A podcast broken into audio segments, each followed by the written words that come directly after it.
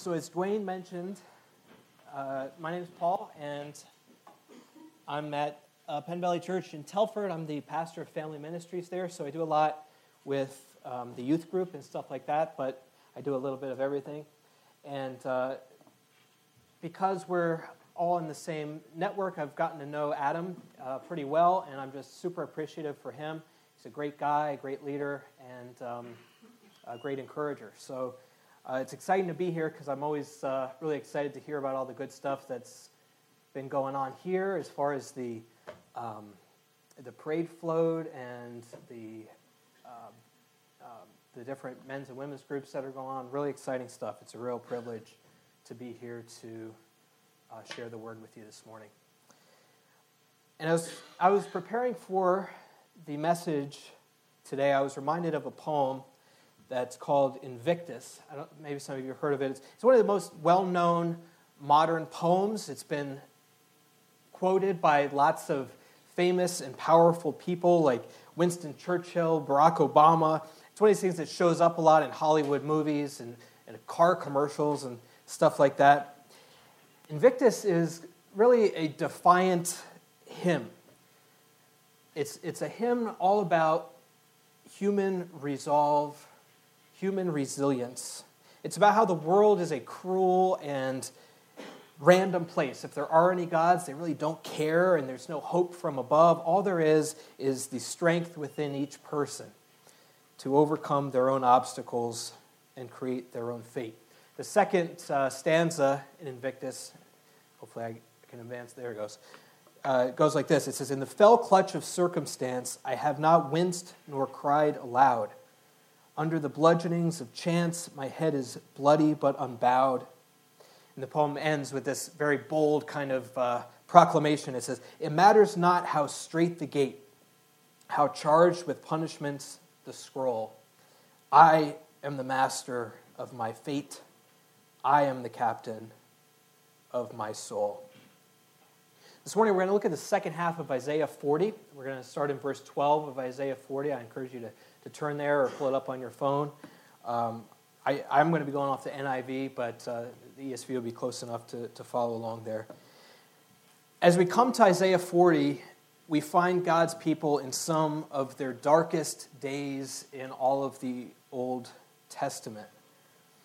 They're about to be taken away from the promised land and put back in captivity. All around them is the shadow of the wilderness once again. And in that moment, they're going to have to an- they're going to have to answer this question: Who will be the master of their fate? Who will be the captain of their soul?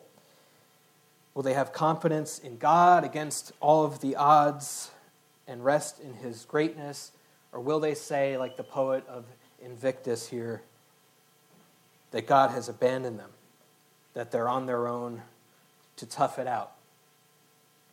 And the problems are large, but Isaiah will ask them, How big is your God compared to your fears, compared to your doubts?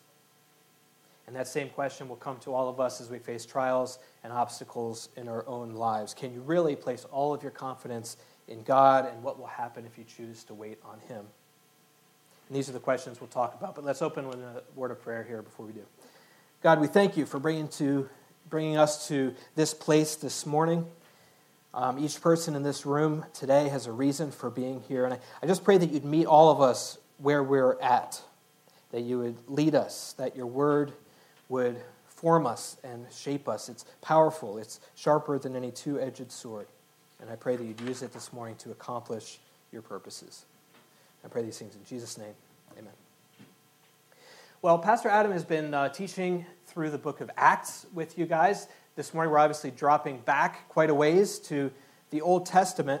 But the situation for the new believers in the book of Acts is similar in a lot of ways to what Israel is going through here when Isaiah writes to them. A passage like this one that we're going to be looking at would have been a great encouragement to those early Christians in Acts who were, were facing persecutions and all kinds of hardships for their faith. And in fact, Isaiah is referenced multiple times throughout the book of Acts because of that. And it's because Isaiah is writing to people who are about to be taken away to a foreign land uh, which doesn't know God. Not too long after this writing, the brutal, super powerful empire of Babylon is going to come in, conquer Israel, uh, conquer Judah, and move the people away into exile in Babylon. So Isaiah is talking about future events. He's predicting the future. And all the way up through the book of Isaiah, through uh, chapter 39, it's talking about these judgments that are coming and why they're coming. And then starting in chapter 40, where we're going to be looking, uh, Isaiah is comforting the people that God's in control. He's calling them to trust in Him through all the hardships that are coming. And the first point that we're going to see him make as we open this up is, is this that keeping a right perspective on God gives you a right perspective on your problems. Keeping a right perspective of God gives you a right perspective on your problems. And perspective is, is important. If you know anything about photography, you know that in photography and in life, perspective is everything. And if your perspective is off, it's very easy to get a wrong idea about what's actually taking place. Uh, problems can look much bigger than they really are. You can get a wrong sense of your own importance if your problems, if your perspective is off. Without a proper perspective, sometimes life can just get incredibly confusing. And so, when it comes to your life, it's important to keep things in perspective, especially, though, serious things, the most important things who God is, what your relationship with Him is, and how He is involved in this world. And Isaiah starts here in verse 12. Uh, he says this Who has measured the waters in the hollow of His hand, or with the breadth of His hand marked off the heavens? Who has held the dust of the earth in a basket, or weighed the mountains on the scales and the hills in a balance? Who can fathom the Spirit of the Lord or instruct the Lord as his counselor? Whom did the Lord consult to enlighten him? And who taught him the right way? Who was it that taught him knowledge or showed him the path of understanding? So, so this is where Isaiah starts. He says, if you're wondering where God is in the crisis that you're facing, if you're trying to understand what he's doing, he's saying, here's where you start. Here's where you begin with the awe, with proper awe of who and what God is. And you need to begin with the right perspective on how little you and I really understand when it comes down to it. Isaiah says, Who can comprehend fully God? What human being can claim to fully grasp and understand the nature and the will of the being who has created all things, for whom the earth and everything in it can't even be compared. It's illogical to even make a comparison. Every hair on your head, the scripture says, every grain of dust on the earth, all created personally by God, all known to God. How many grains of dust are in your own house? I wonder. I personally I wouldn't want to know the answer to that question. I definitely don't want to know how many hairs are still on my head. Some things are best left to God. And we've got to realize that He's beyond us, but He's spoken to us. And we're called to trust in what he said. Much later in the Bible, in the New Testament, uh, in the book of Romans, Paul will reference these same words in this passage as he's answering questions about why some people will come to faith and some people won't. And so he says in Romans 11 33 through 34, Oh, the depths of the riches of the wisdom and knowledge of God! How unsearchable his judgments and his paths beyond tracing out. Who has known the mind of the Lord? Or who has been his counselor? Who has ever given to God that God should repay him? For from him and through him and for him are all things. To him be the glory forever. All right, so this is the first component of having a right perspective on God. According to Isaiah here, he says the first part of this is remembering that God is infinitely greater than ourselves as human beings. There's a uh, guy by the name of Ed Welch who does a lot of counseling ministry and has written a lot of books about counseling. And he has said, uh, he wrote a book called When People Are Big and God is Small. And the idea is just that, uh, that the reason many of us struggle with uh, people pleasing, and, and, and, the struggle for many of us, uh, including myself, the reasons teenagers struggle with peer pressure, all of these things, why people are jealous bullies on one hand or timid and fearful on the other, comes down to one fundamental issue, one diagnosis at the root of it. And that is that people are too big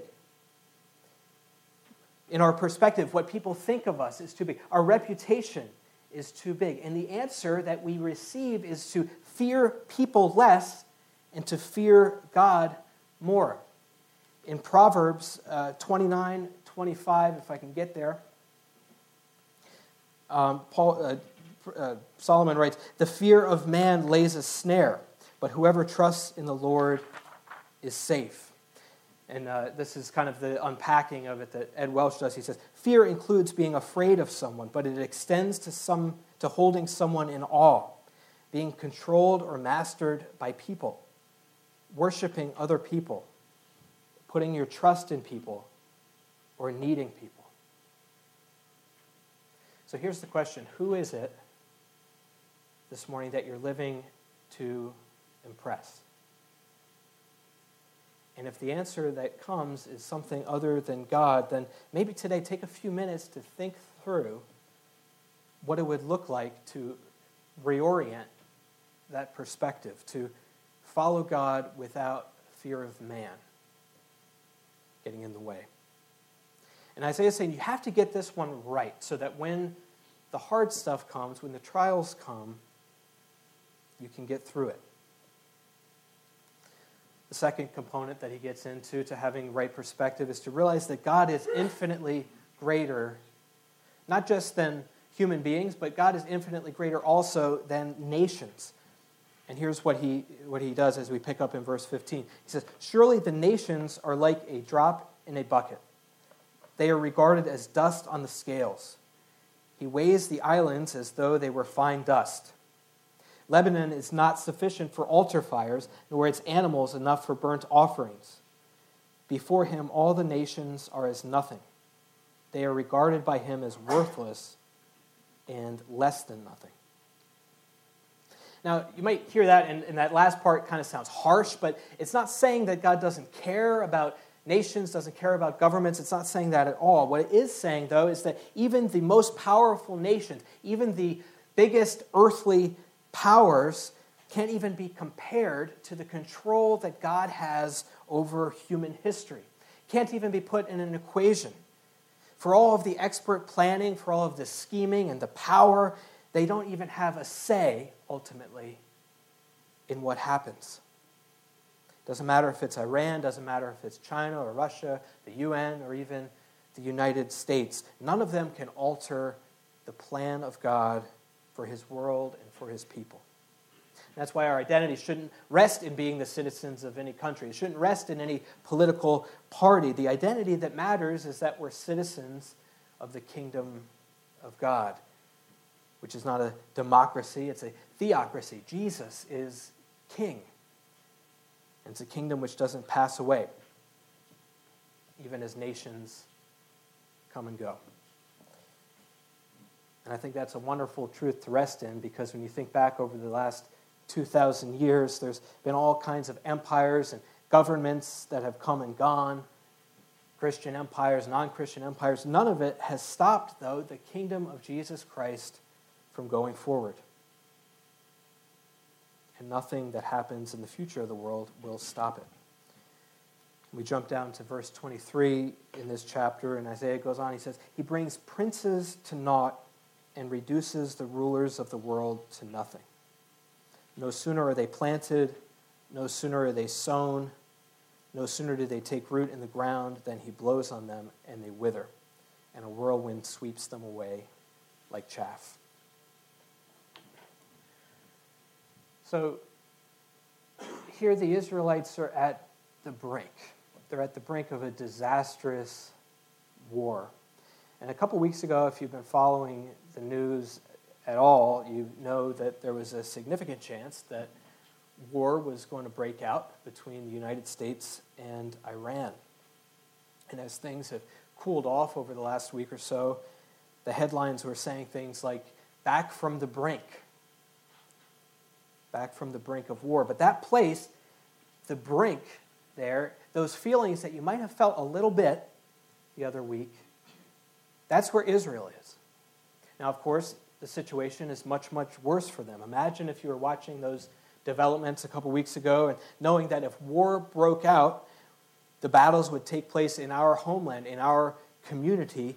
Uh, in all likelihood, we'd be defeated and taken away as prisoners from our homes. I, I, think, I think knowing something like that, the fear would be paralyzing.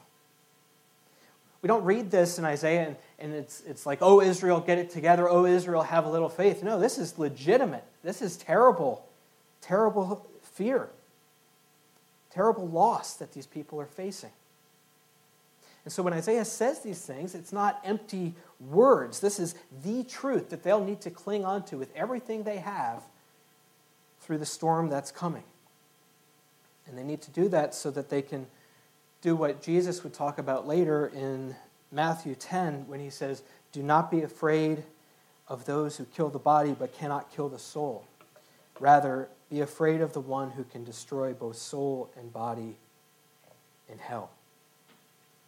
Realize Jesus isn't saying this to be threatening. He's saying the same thing Isaiah is saying keep the right perspective. And remember, the people were created to know God and to know Him for who He is and for what He is. And when we don't do that, our problems can become disproportionately large to us.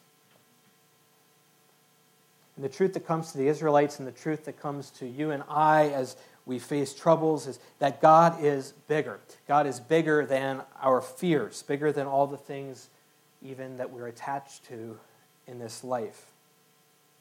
And it's when we can accept that, when we can believe it, not just with our minds, but in our hearts, that this unshakable kind of peace takes root. And that's where God wants to get each and every one of us.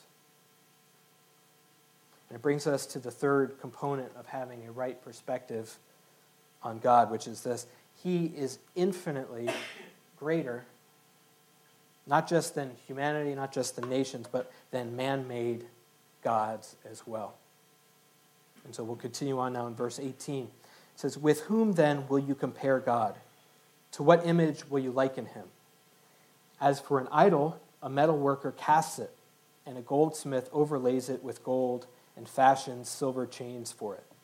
A person too poor to present such an offering selects wood that will not rot. They look for a skilled worker to set up an idol that will not topple. So at this point, it should be pretty obvious that false gods and idols are, are worthless if you kind of follow the reasoning here. He's already described how humanity and its nations are God made and therefore can't be compared to him. Well, here, now getting to the third thing, it's something which is man made. So it's even a, a step further down the chain. And all Isaiah really does to here, all he has to do to make his point is to describe these idols factually. Just present the evidence. Idol worshippers in Canaan and Babylon in those days made their so called gods with whatever they had on hand. They just had to make sure that they wouldn't rot. Otherwise, they'd be worshiping a God who was literally rotting, passing through the digestive tracts of termites and other insects. Not only this, but they had to carefully prop up their gods to make sure that they wouldn't fall over and break on the ground. And the insinuation is how fearful and powerful and terrifying can your God be if you need to take precautions against them falling down and hurting themselves? There's a sense of absurdity there, but before we get too puffed up hearing it, remember that the idols that tempt us today are just as pointless, just as temporary. That's why uh, in 1 Corinthians, Paul says to us, to the New Testament church, Therefore, my dear friends, flee from idolatry. And here today, we may not have a Marduk statue in our living room or Asherah pole at our homes, but that doesn't mean that there isn't idolatry which has snuck into our lives. And I don't know what it is that tempts you, but I know that all of us are prone to wander often after the first shiny thing that catches our eye. It could be material idols. It could be the accumulation of wealth, the desire to have bigger and better things than other people. It reminds me of an article I saw recently that was pretty interesting. They're, they're finding that house size in America has increased and is increasing very rapidly. And in fact, each newly built house in 1973 had an average of about, uh, about 500 square feet per resident. And now today it's nearly twice that, at almost 1,000 square feet per resident on average. And yet, in spite of the larger sizes, they're finding people are not actually happier with their homes.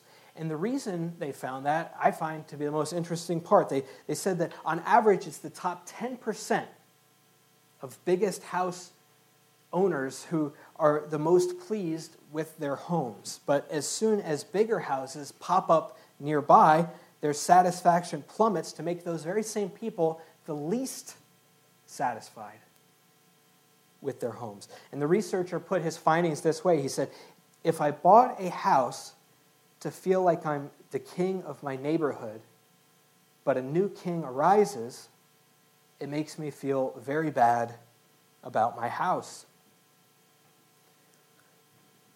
And all of it's just a, a long way to say what Isaiah has already said that idolatry does not lead to happiness. Now, it doesn't have to be houses and stuff, it could be something completely different. That's not the point. The point is that anything which is placed before Jesus is acting as an idol in our lives. And Isaiah is warning all of that will fade away, all of it's temporary. It might be nice for a while, but at the end of life, it's just gotten in, in the way. So invest your life in what really matters and not in idols. Jesus said the same thing in, in Matthew. He said, Do not store up for yourselves treasures on earth where moths and vermin destroy and where thieves break in and steal, but store up for yourselves treasures in heaven where moths and vermin do not destroy, and where thieves do not break in and steal. For where your treasure is, there your heart will be also. And so that's the question. What are the idols today in your life which need to be thrown out in the garbage? What needs to be allowed to topple over and break apart? And maybe today there's something that you need to say no to, which is getting between you and God. And what if this week you took aside one of your brothers and sisters here and said, I need you to help keep me accountable to this? Or maybe there's something that you know God would have you say yes to, which you've been putting off because of something else. And what if today you took a positive step, even a small step, towards saying yes to that thing. Because in doing these things, even a little step, what you're doing is taking out the supports, the structures for the idol that you've been keeping propped up. Back with Isaiah, at this point, I think we, we get it. We get the message. God is infinitely and incomparably greater than people, than nations, than idols. He is in control. Now, the whole time that Isaiah has been saying these things, he's been asking it in forms of questions. He's saying, Have you not heard? Do you not know that he's in control? He's asking these leading questions. And now, getting to the end of the chapter of Isaiah 40, he gets to his point. Because, of course, the answer is yes. Every Israelite has heard, probably from a young age, the facts about God. They have the knowledge, they have the theology. And yet, even with all that, they're burdened down by dread and doubt here as they stand on the brink of disaster. The truth about God might be in their head, but it still needs to get fully into their hearts. And when that takes place, then we can move from self confidence to God confidence. And here's, here's the key passage that brings all of this home. And we, we see it in verse 27. It says, Why do you complain, Jacob? Why do you say, Israel, my way is hidden from the Lord, my cause is disregarded by God? Do you not know, have you not heard? The Lord is the everlasting God, the creator of the ends of the earth. He will not grow tired or weary, and his understanding no one can fathom. He gives strength to the weary and increases the power of the weak. Even youths grow tired and weary, and young men stumble and fall. But those who hope in the Lord will renew their strength. They will soar on wings like eagles. They will run and not grow weary.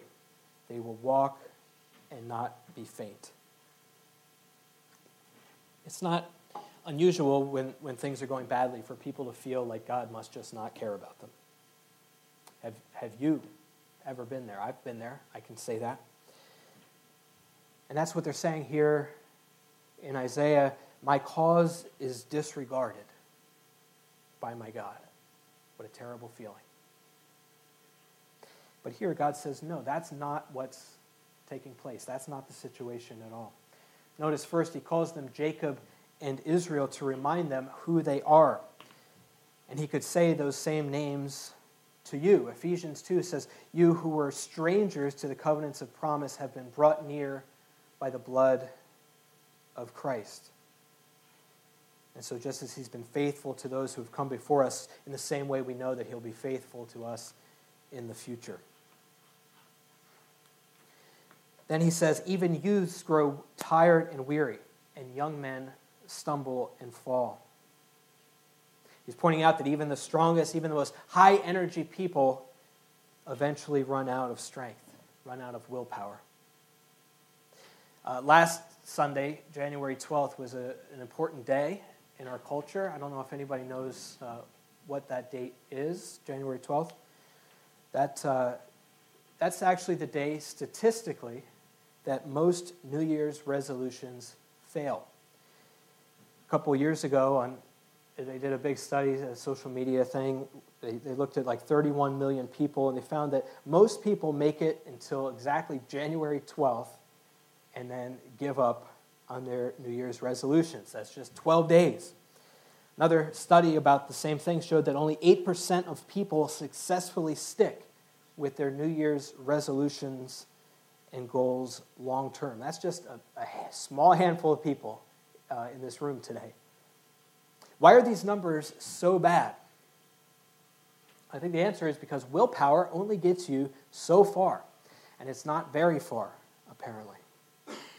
Isn't it good to know, though, that all of this Christianity stuff is not about our willpower?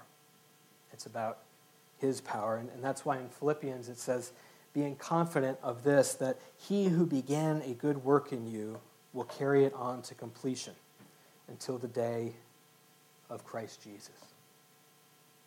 People talk a lot about self confidence. Everywhere you go, you, will hear about the importance of, of having self confidence. But, but notice that's not necessarily what the scripture points us to here. It's not saying it's self confidence that you need, but rather God confidence, confidence in Him. And what does this God confidence do to us? Well, look at these final words here, this conclusion of this long argument by Isaiah. He says, But those who hope in the Lord will renew their strength. They will soar on wings like eagles. They will run and not grow weary. They will walk and not be faint. All who hope on the Lord will renew their strength, it says. But it doesn't say it'll always look the same. It doesn't say it'll always be the same. Look how there are actually three seasons of faith here at the end of this chapter. In the first, we're told that believers will soar on wings like eagles. It's a picture of living this abundant life that Jesus talks about when he says, I have come that they may have life and have it to the full. One thing about eagles is that they fly higher than other birds. And in the same way, the true fullness of the experience of life belongs to the ones who are in touch with the Creator and with His design for the world. Another thing about eagles is they live vigorously, even into very old age. And in the same way, the Christian life sustains people all throughout their days. And I've even heard some people say that their relationship with Jesus grows sweeter and more precious to them as life goes on. But you see here, other times it's not about soaring the spiritual heights, but rather just running the race with perseverance, not becoming weary, not giving up or growing discouraged, and knowing that you're secure always in the Father's hand. And finally, as Isaiah comes to the very end here, the focus is narrowed way down, all the way from the infinite power and might of God over the whole universe to his care for the individual believer through their everyday lives. And finally, to the person for whom it's all they can do to keep walking. To the one who's struggling, who's secretly hurting, who feels alone, but in those times, God is there holding them up, keeping them from fainting, keeping them walking by faith even when not by sight. It's like the massive power plant harnessing the incredible raging power of nuclear fission and yet powering a family's home, even down to the nightlight in the room of the sleeping baby.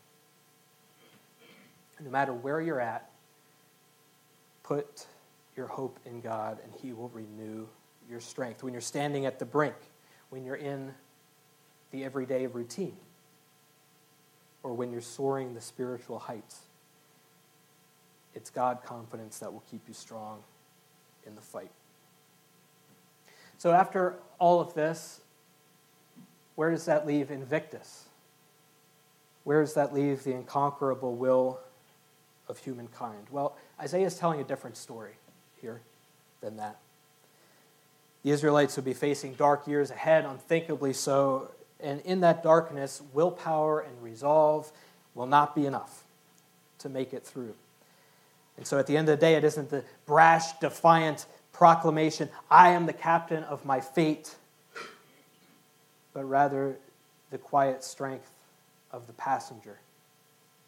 Passenger like Horatio Spafford, who was on board the ship crossing over the very spot at sea where a terrible tragedy had taken place in his family when he wrote the words to the hymn that we just sung earlier.